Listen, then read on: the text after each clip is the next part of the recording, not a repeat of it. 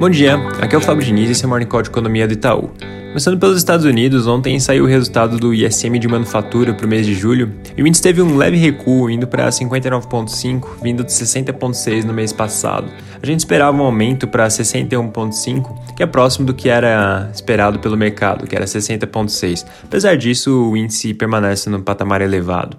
Além disso, ontem, em um discurso, Waller, que é um dos membros do FOMC, sinalizou que ele estaria pronto para anunciar a retirada de estímulos já no encontro de setembro.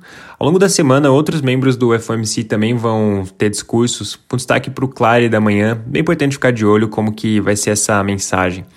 No Brasil, ontem foi um dia cheio de notícias relacionadas à reformulação do Bolsa Família.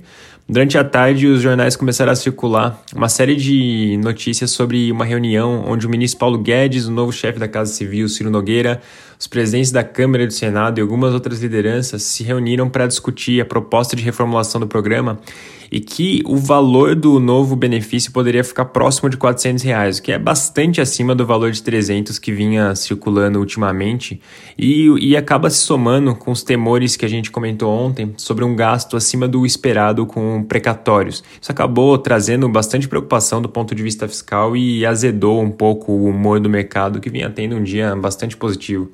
Os jornais de hoje mencionam que o ministro da Cidadania, João Roma, ele reforçou que a reestruturação do programa vai ser feita via medida provisória e que o texto não deve trazer valores. Ele também deixou bem claro que, e aqui usando as palavras dele, que o programa não visa de forma alguma sair do teto de gastos.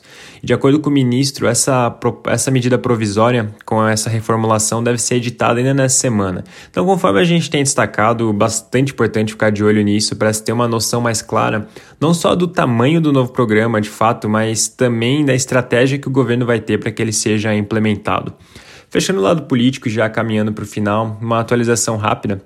Os jornais destacam que o presidente da Câmara, Arthur Lira, ele quer votar um requerimento de urgência para discussão em torno da reforma do imposto de renda e com isso acelerar a tramitação do texto. Mas antes que isso aconteça, o relator da proposta, o deputado Celso Sabino, ele deve apresentar uma nova versão do texto, incorporando uma série de ajustes em relação ao último parecer dele. Então é bem provável que a gente tenha mais notícias sobre isso ao longo do dia. E na parte de dados, agora às 9 horas vai sair a produção industrial para o mês de junho. A gente espera uma alta de 0,6%, que levaria a variação em 12 meses para 13,14%. Nossa projeção está um pouco acima da mediana, que é de 0,2%, com a variação anual em 12,5%. É isso por hoje, um bom dia.